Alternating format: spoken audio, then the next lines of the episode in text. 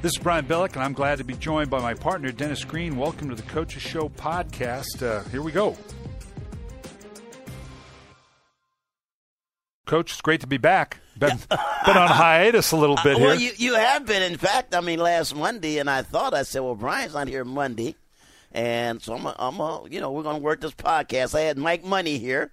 You know, he did a good job filling yeah. in, but he wasn't you. But I said, I wonder if Brian is uh, is maybe uh, – getting called into one of these uh, assignments and uh, assessing his knowledge on one of these there teams. And I found out it was Well, let's talk about Philadelphia. That. Yeah, let, well, let's talk about that, and, and let's um, let's talk about the, the perspective that comes up. Let's talk about that whole process, because things are going to start jumping here. First off, the process has changed from when you and I first became head coaches. Um, in the old day, it used to be the owner, the general manager, uh, when they were making a coaching change, right, they'd have a guy or two or three in mind. They would talk and interview people, uh, and and then they would make a choice and go. But right. today, it's different, very corporate. You got to go through the process. You're going to go look at, at everybody, a wide range. And now when you sit in meetings and, and the interview process that goes on, um, there is not only now the owner, general manager, personnel guy, marketing guy, P R guy, some consultant, because they ha- all have headhunters. It's truly, as you become, I think Mike Smith uh, told me when he interviewed in Atlanta, that it was a matter of, there may have been twelve different people right, included in that process. So it has changed. For me specifically, and there's been conjecture about now that I've interviewed with uh, uh, uh, Philadelphia, and I'll make it clear, the typical, look, it's not for me to comment in that situation. That's not fair to Philadelphia. It's not fair to me. It's not fair to the coaches. But I will say this, over the last five years that I've been doing this, because of the position I'm in, I've had several conversations with a lot of teams, not the least of which, several, and several have this year, have reached out to me and say, Coach, we're in the market for a head coach. You sit in a different facility every Friday. You visit with coaches, players, general managers. You see what's going on in the league. You visit with these coordinators via your Coach's Show all year long. We're interested in your perspective and who are the guys out there we ought to visit with. And so uh, I've had that kind of conversation with a number of teams, have had a, that kind of conversation with a number of teams right now that are looking for a head coach. Uh, anything beyond that, uh, to comment on it from my part, it's not fair to the team. It's not fair to me. It's not fair to the coaches. But let's talk about that process now and the hiring process and how much it has changed. Well, I think it, what's changed is part of kind of the new world and the new way of doing things. And I have to say, I don't totally agree with it. Yeah. I, I really yeah. don't. Here's, I think here's the problem is that, first off, every organization, I don't care if it's eBay or if it's, you know, the Cleveland Browns or wherever it is, you've got one person in charge. And then if that's the owner, that's the owner. Then you've got a C E O, a guy who is the next guy in charge, and it's his job to make sure the operation of the whole organization goes well. Okay, then you've got a guy that's uh, in charge of football, and, and many times that's the guy maybe you just let go. But I think the problem is the more people that you bring in, the more the decision gets watered down, the less uh, one guy, meaning the owner, the number one guy, can become absolutely convinced that this is the right guy that he should hire. And so it becomes kind of voting by committee. Everything is by committee. And I, I think that's why the same names. You know, last week on the on the show with Mike Money, I said, hey, Brian Billick should get one of these jobs. They should come chase him all over the building. John Gruden should, and also Bill Cowher. Gruden and Cowher have said that they're interested. You haven't said so much, but now obviously you, you at least have some interest. And I, I think that too many of the same names pop up. There are about six guys, and they're kind of going around. I think some of them have had like five interviews already. Right. And it's almost like, well, first off, you're, I don't know how you would even assume that those six guys are ready, because they don't really have big reputations. They haven't been around that long. They haven't been necessarily high. And I'm not putting guys down, but I'm just saying that these names emerge, and all of a sudden everybody can only talk to those guys. When really everybody should have really their own three guys, your right. own three, four guys, not necessarily the same three, four guys that everybody else has. And so I think this process right now is going to dictate that when guys get hired, the problem is the long-range commitment to them has not been there. In other words, too many coaches, I've said it before, too many coaches don't get enough time to have success in their programs. And I think the more the watered-down process is, the less likely it is to really be committed to that guy. Right. You when, mean to really say, hey, the owner says, this is my guy. I'm going to give this guy all the tools that he needs. But if it's by a vote of eight or nine committee, they look and they say, well, what do you think? Well, I thought he'd do better. What do you think? What do you think? What do you, next thing you know, the guy's given two years on a four-year contract and never got a chance to turn the program around. In the case of Mike Mullarkey, one year. Yeah. You know, and that's the nature of – you're exactly right, Denny. And although – and it's maybe unavoidable, it's where we are today as well. The social media, the the immediacy of what the Internet is about and all the social media as well.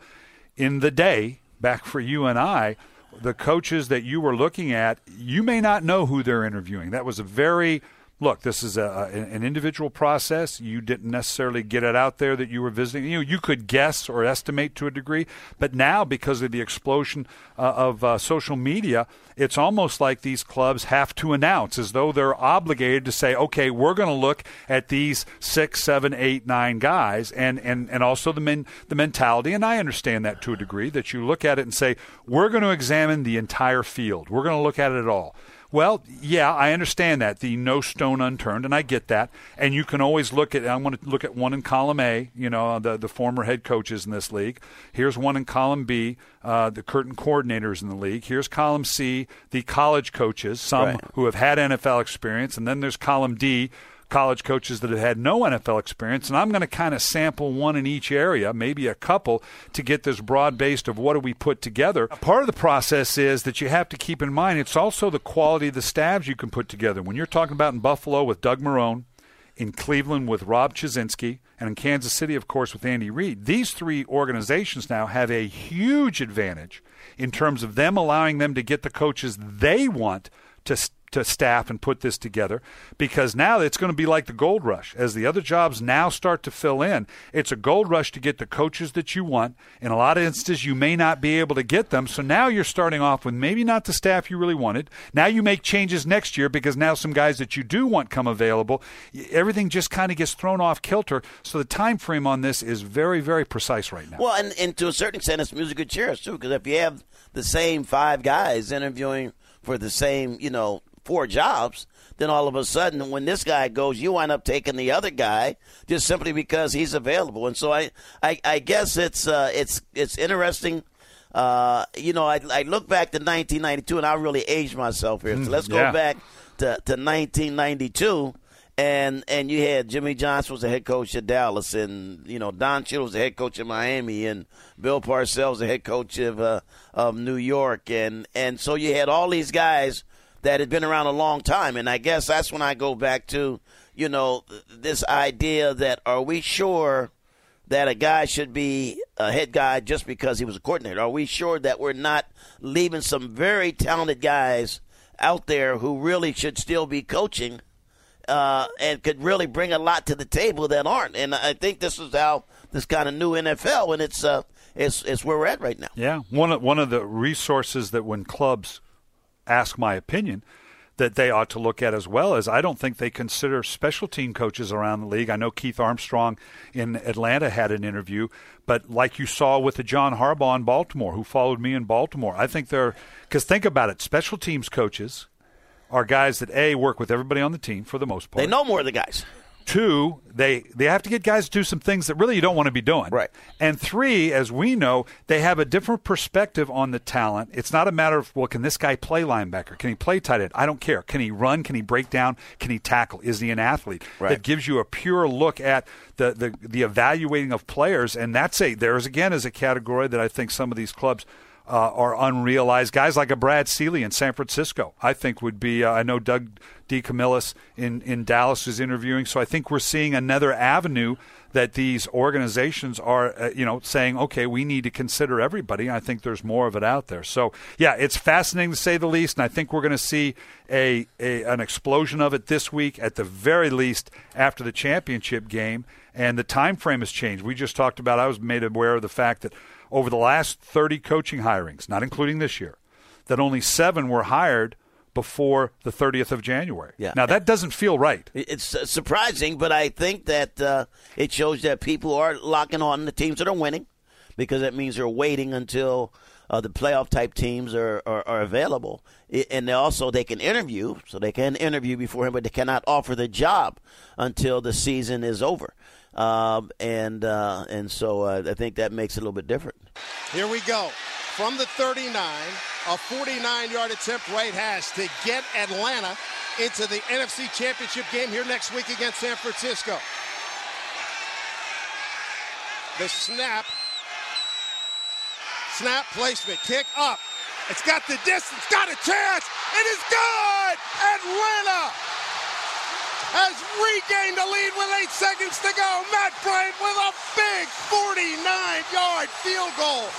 thirty to twenty-eight. Atlanta.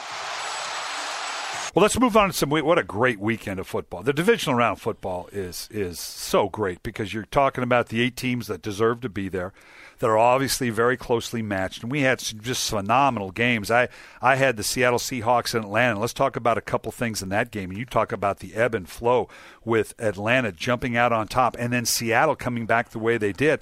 Let's talk about some of the coaching decisions because Pete Carroll in particular and Mike Smith were put into some coaching, tough coaching circumstances. Let's talk about the decision to go for it not only on third and one. Of course, you go for it on third and one on, on Pete Carroll, but going for it on a fourth and one. Right. Uh, late in the first half when things were kind of going Atlanta's way. Let's talk about that decision of Pete Carroll. First, should he gone for it on fourth and one? I kind of know where you're going with that because we've been doing this show enough. And some of the decisions they made in terms of who was in the game. Well, I mean, I, I think the score was thirteen to nothing. You definitely won points, and you wanted three points, but you wanted, you know, you wanted those seven points. And I, I think that I, I've never gone for it on fourth down. And when I didn't get it, I, I didn't look at myself and just say, you know what?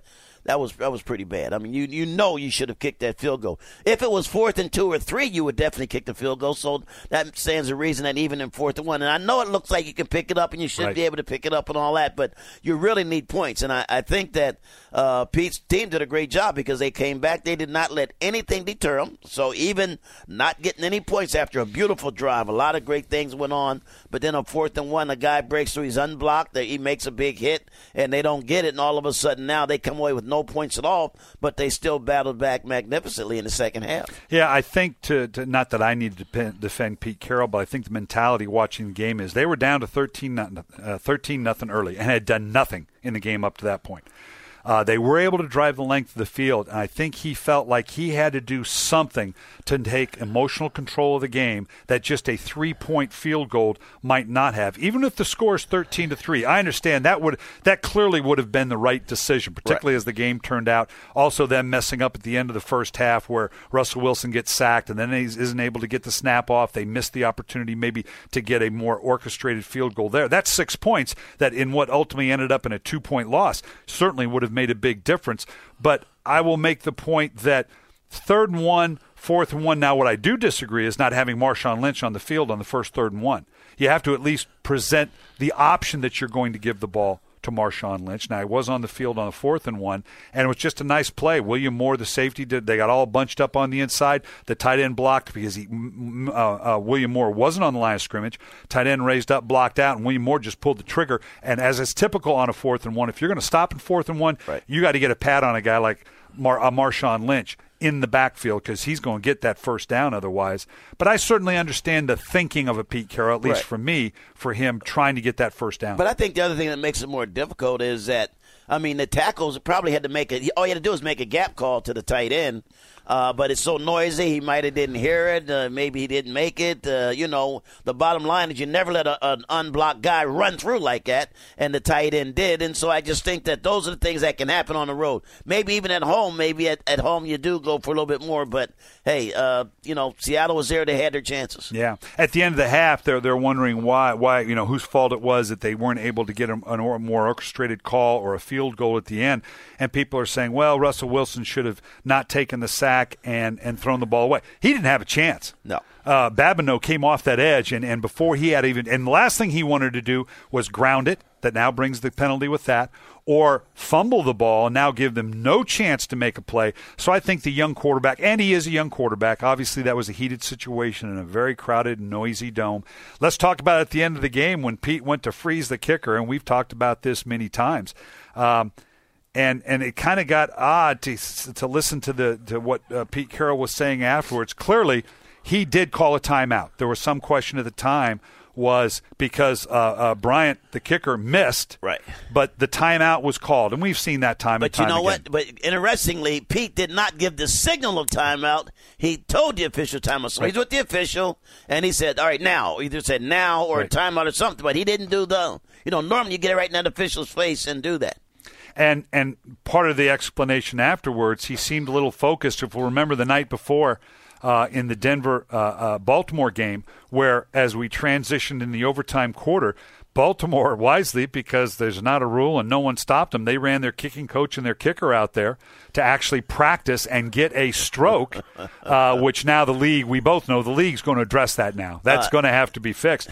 Pete was more focused, it sounds like, in his explanation that he didn't want them. He felt like that extra stroke uh, that, that uh, uh, Atlanta had violated that rule that wasn't going to be allowed. But this was different. You, if you don't call timeout early enough, if you're trying to time this up tight enough to put some pressure on that kicker, if he gets that, which I don't like, I'm not going to give a pro kicker an extra mulligan right. to size up the field goal and take the shot. So it just did not come down real well, and I'm not sure Pete wasn't focused on the wrong thing. Yeah, well, I think as soon as the guy gets over the center, over the ball, then you, if you're going to do that, you want to call it. But I think what Pete's saying, it makes sense in that, are we going to continue to let a guy snap the ball anyway, kick the ball anyway, even though it's timeout? In other words, we go timeout, there's all play stop. And that's really what the, the rule says.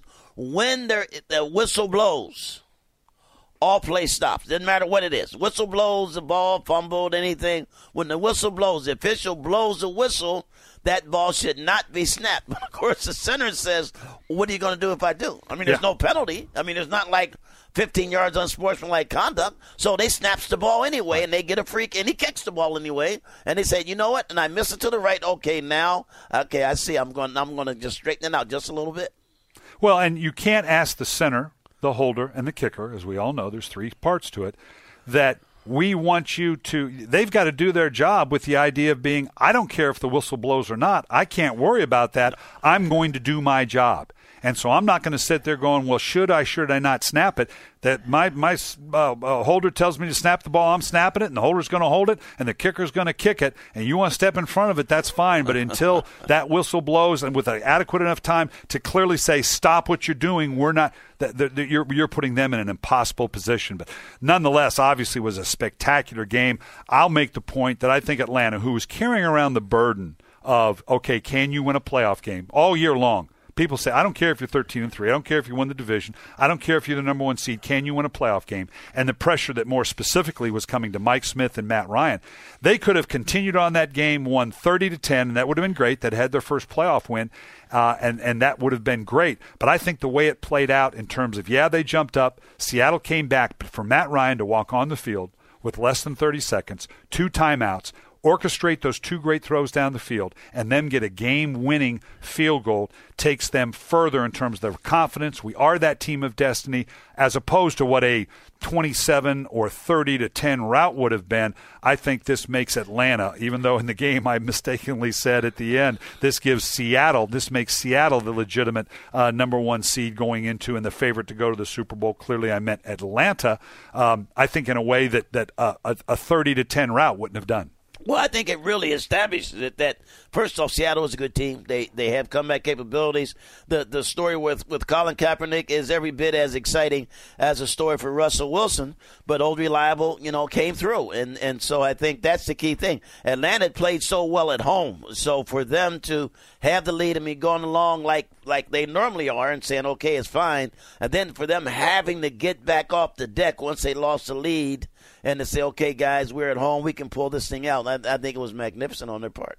Well, make sure to check out Jeff Darlington's article on N F L dot com about the Falcons prevailing in an astounding divisional round weekend.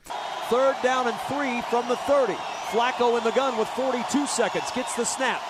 Has time. Steps up. Flacco throws, airing it deep, looking for Jacoby Jones. He's got it at the twenty, inside the ten, and he'll walk in for the touchdown. seventy yards from Flacco to Jacoby Jones, and the Ravens, with thirty-one seconds to go, have a chance to tie it up. Well, let's let's go to the A F C, Denny. That, again, an equally amazing game, Baltimore and Denver. And as I was watching that game, and obviously very compelling to watch with Peyton Manning and all the things with Ray Lewis and whatever, we saw it in that game. I saw it in my game with Seattle and Atlanta. You know, safeties, back up. I mean, as long as you and I have been in this game, stay as deep as the deepest. If you're in the middle of the field, and some of the abilities to get in my game with Cam Chancellor letting uh, Roddy White get in behind him and trying to hide coverage in a big play that turned out in a touchdown. In the Baltimore game, for that safety to let, uh, in a couple instances, I understand Champ Bailey, okay, you get beat, you get beat by You know, Torrey Smith, he's a fast receiver. But let uh, uh, uh, to let uh, Jacoby Jones get in behind a safety in a corner that when there was nothing else underneath them, how you, in a game where you just knocked that ball down, this game is over, right. Back up. Yeah, well, I think it just shows you that guys will, will kind of overemphasize their ability and are very confident and, and don't want to be in that fifteen to twenty-yard alignment, but you really should be. I mean, you know they're going to go deep, and it it, it was shocking. Uh, but, again, it, it showed, first of all, and, and maybe it's the other part is guys think maybe a guy can't throw the ball that far, but they were wrong. I mean, you know, Matt Ryan has got a cannon for an arm. He threw that ball. I don't know what the distance was, but it had to be sixty-five With yards perfect maybe. There. Joe Flacco and, the same yeah, way. These and, guys and can so, throw. I mean, they put that ball out there, and so Flacco, you know, threw it, and uh, hey, what can you say? You know, John Fox came out, as you do when you lose. You know, you're going to come under criticism for this call or that call. There were two calls in particular. Let's talk about it as coaches. One was uh, decided rather than let Peyton Manning try to go for a first down, uh, they went for a fifty-two-yard field goal, which they did not make. And then subsequent to that, at the end of the half, uh, uh, Baltimore drove the length of field in three plays to score. That went from twenty-one fourteen to now twenty-one twenty-one. Uh, and the point being in those coaching decisions, first, do you believe your kicker can make it at Mile High? And the guys had a big year. Yes. And do I think my defense can hold up given the amount of time left? If he misses it, yes, you answer those two questions, you take the shot. Now, it didn't turn out that way, and you had no idea that Joe Flacco was going to be able to hand off a draw play right. to Ray Rice and him go thirty or thirty-five yards down to the five-yard line, but you have to know that John Fox believed his kicker can make that kick. Yeah, you do, and, and I think when you look at it, you're, the odds are with you in that we've got another ten yards on top of it. Uh, he's hitting the ball very well, and, you know, do we want to punt it? Ugh, I don't know about that.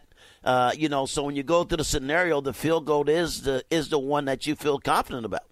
And and the flip side of that leads just to the exact situation at the end of, of regulation. thirty seconds left, two timeouts. Let's remember in the Atlanta game, at the end of regulation, or excuse me, closing in on the end of the game, under thirty seconds, two timeouts. Now, the difference being Atlanta had no choice to go for it because right. they were down uh, uh, down by a point. So they had to drive the length of the field for the, the field goal to try to win the game. Otherwise, they go home.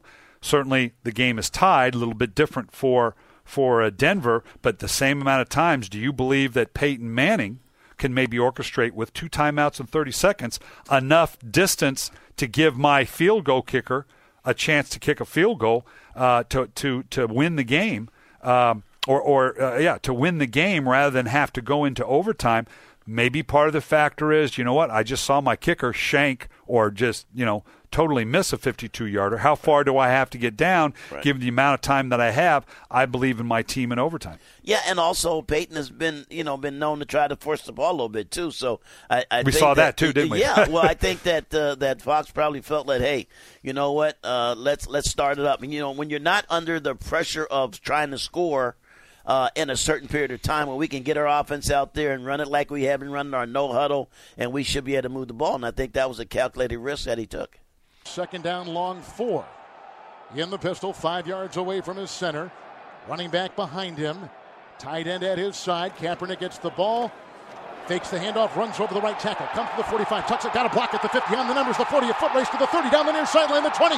Chase to the ten. Down the sideline, the five. He'll gallop into the end zone for a San Francisco touchdown, a fifty-six-yard touchdown by quarterback Colin Kaepernick. Let's let's go to, to the N F C side on on uh, Saturday night, Green Bay at San Francisco. Boy, what a stunning game! I, Colin Kaepernick, and I've been a fan of, of Jim Harbaugh making that move. I think there's just something special about this guy. But my goodness, almost two hundred yards rushing on the day, and and Frank Gore had had over one hundred yards rushing himself, but.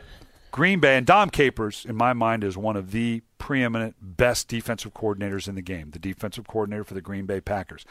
But whether it's two-man, whether it's man, Colin Kaepernick, particularly after the first time he cranked off a few of those runs, you've got to change your mentality about how you're going to approach this guy, don't you? Well, you, you'll break your defense down. I mean, I think once you have a, a, a threat like this, then you've got to start with the option. You you really do. Otherwise, I mean, they will do this to you. I mean, we've all seen these college games where they go out and rush for five hundred yards or something. If you don't have a plan, you have to have a plan to stop the option. That plan has to say we have to have two alley players, a player in the alley on each one of the alleys, and those two alley players have to make sure that that quarterback doesn't have the ball. That is what you have to do. You don't like it. You hold your nose when you do it. But the bottom line is the threat of the option is enough to make you change up your philosophy. Now, if you don't do it, what happens is one hundred eighty-one yards. Never in the history of the National Football League has a quarterback wow. rush for one hundred eighty-one yards in the game. And this was a crucial game and not in that many carries, simply because they were not ready to defend the option. Yeah. And nor can we take away the fact that the San Francisco defense, which is so good, did a great job on Aaron Rodgers and that group of receivers that he had. But and we'll talk in a minute when we get through the games that were played in terms of what that now means for the games coming up, with San Francisco now going to Atlanta for the N F C Championship game, and we'll finish off in the A F C. Houston, New England, that game kind of went the way we thought it would, that Houston wasn't going to be enough of a team to go up on the road, although they made it a game, right. you know, in the first half. But Tom Brady particularly, you have to be so impressed with Tom Brady when he lost Gronkowski's, when he lost Woodhead, which you knew were a big part of the game plan, and just the next guy comes in and Tom Brady just keeps rolling. Well, I think the, the next guy comes in wants to play well for Tom Brady, and and Tom Brady wants to play well for Bill Belichick, and Bill Belichick wants to coach well for for, for Bill Belichick. you know, I mean, this this team has made it look awful easy, and, and I just don't know. Uh, you you know, you want to say people can stand up to them, and we'll talk about Baltimore. Can they stand up to them? We know they can. Uh, at one point, does Tom Brady not have a great game? Peyton Manning did not have a great game. He had a solid game, but not a great game. Uh, Colin, Pan, uh, you know, uh, Kaepernick, Kaepernick mm-hmm. had a great game. Uh, is Tom Brady going to have another great game this week? I don't know, but I tell you what, they really go use all the weapons they have, and they pull them from all over the field. Yeah, hard to bet against them. Well, let's talk about the matchups before we get out of here in the N F C, San Francisco at Atlanta. What I see, and this is interesting, Atlanta now, Mike Nolan's doing such a great job with that defense. At the end of the day, the Atlanta defense is not a great personnel defense. He knows he's a little personnel short. He's got to make up for it in scheme. He's got to put more people at the line of scrimmage than he probably wants to. Uh, this is a great swarm tackling team, though, Denny. I, I right. love the way these guys rally to the ball, and that makes things happen. What I saw in the Seattle game was they clearly had knew that they had to put a lot of bodies on the line of scrimmage to stop Marshawn Lynch and Russell Wilson. They did that.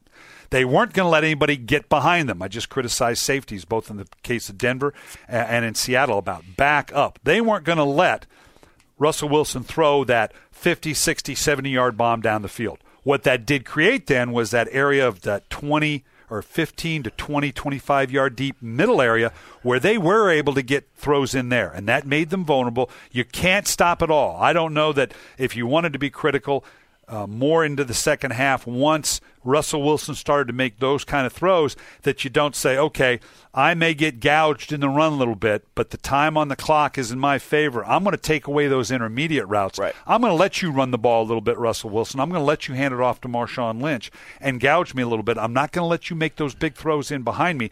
To me, that's the challenge for Atlanta right now. They're going to have to do some things to make sure a Colin Kaepernick and a Frank Gore don't beat them in the run. You got to be backed up so Randy Moss and some of these other guys and, and Crabtree don't beat you down the field. But that intermediate area you're going to have to address, because now Vernon Davis, who hasn't been a big part of the 49er attack the last couple of weeks, uh, he can kill you in that intermediate area. Yeah, and they kill you by running what we call a corner route, just down the field and break it to the corner because he's in behind that alley player, or he can come down and break it right in the middle. You're going to have to force Kaepernick to beat you with his arm. I mean, if, yeah. to have a chance, it has to be we have to shut down Gore, which means that we have to have an alley player on both sides, and those guys have got to be able to penetrate, and that alley player player has got to be able to stay on his feet and react, and that's at safety.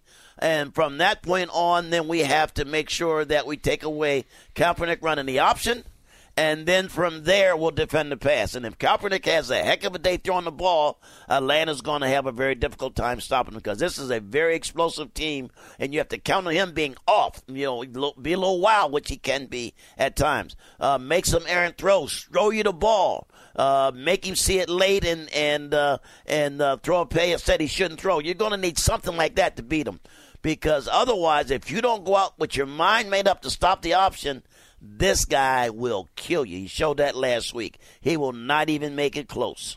Let's flip it for the Atlanta offense. Obviously, had a great game by Matt Ryan and the surrounding cast. The king that surprised me against Seattle, and I don't think Seattle thought they could do this, and, and it's going to be true in the San Francisco game, they ran the ball very well. Michael Turner, who's not had a good year, looked like the old Michael Turner, running over people, sidestepping, good feet, and getting on the edge. Jacquizz Rodgers, he was running over people. Right. He ran over Earl Thomas in the middle of the field one time. I thought, have we got the wrong jersey on here? Was that not Michael Turner? That uh, they must have switched jerseys. Uh, and, and so they had a running attack that I got to believe Seattle came in feeling like, they're not going to be able to run on us, so we're going to take care of Julio Jones and Roddy White. We'll clamp down on uh, Tony Gonzalez, Harry Douglas in the slot. We know Rodgers can catch the ball out of the backfield, but we don't think they can run on us, and that's exactly what Atlanta did. Also, they weren't able to get pressure on Matt Ryan. They lost Chris Clemens, obviously, last week against Washington. That's going to be a different scenario against the 49er team. If they can hold up in protection like they did against Seattle, and they can get a little bit of the run going like they did against Seattle, Atlanta's at home, who they're very good at home now, uh, and there's no denying that, and have the confidence now. They don't have to hear about that. You can't win a playoff game anymore. That is behind them. But I think this 49er defense presents another stiffer challenge for them than even the Seattle team did. Well, I think it definitely doesn't, but they know they have to run the ball. It's going to start to running the ball, and not saying that Matt Ryan's got to win it by himself. They have, I mean, what, what Seattle doesn't have, they've got the receivers. They've got Roddy White. They've got Julio Jones. I mean, those guys can go make plays. They got Gonzalez down the middle. So all three of the receiving corps are much better than Seattle's. Uh, I think that Matt Ryan, obviously, a more experienced quarterback. So as long as they run the ball, don't try to pass it right all the time, I think that they've got a, a legitimate chance. Uh, and then the idea of the protection's got to hold up. They've got to be able to do their part on it. And I think, you know, at home, uh, Atlanta's looking pretty good.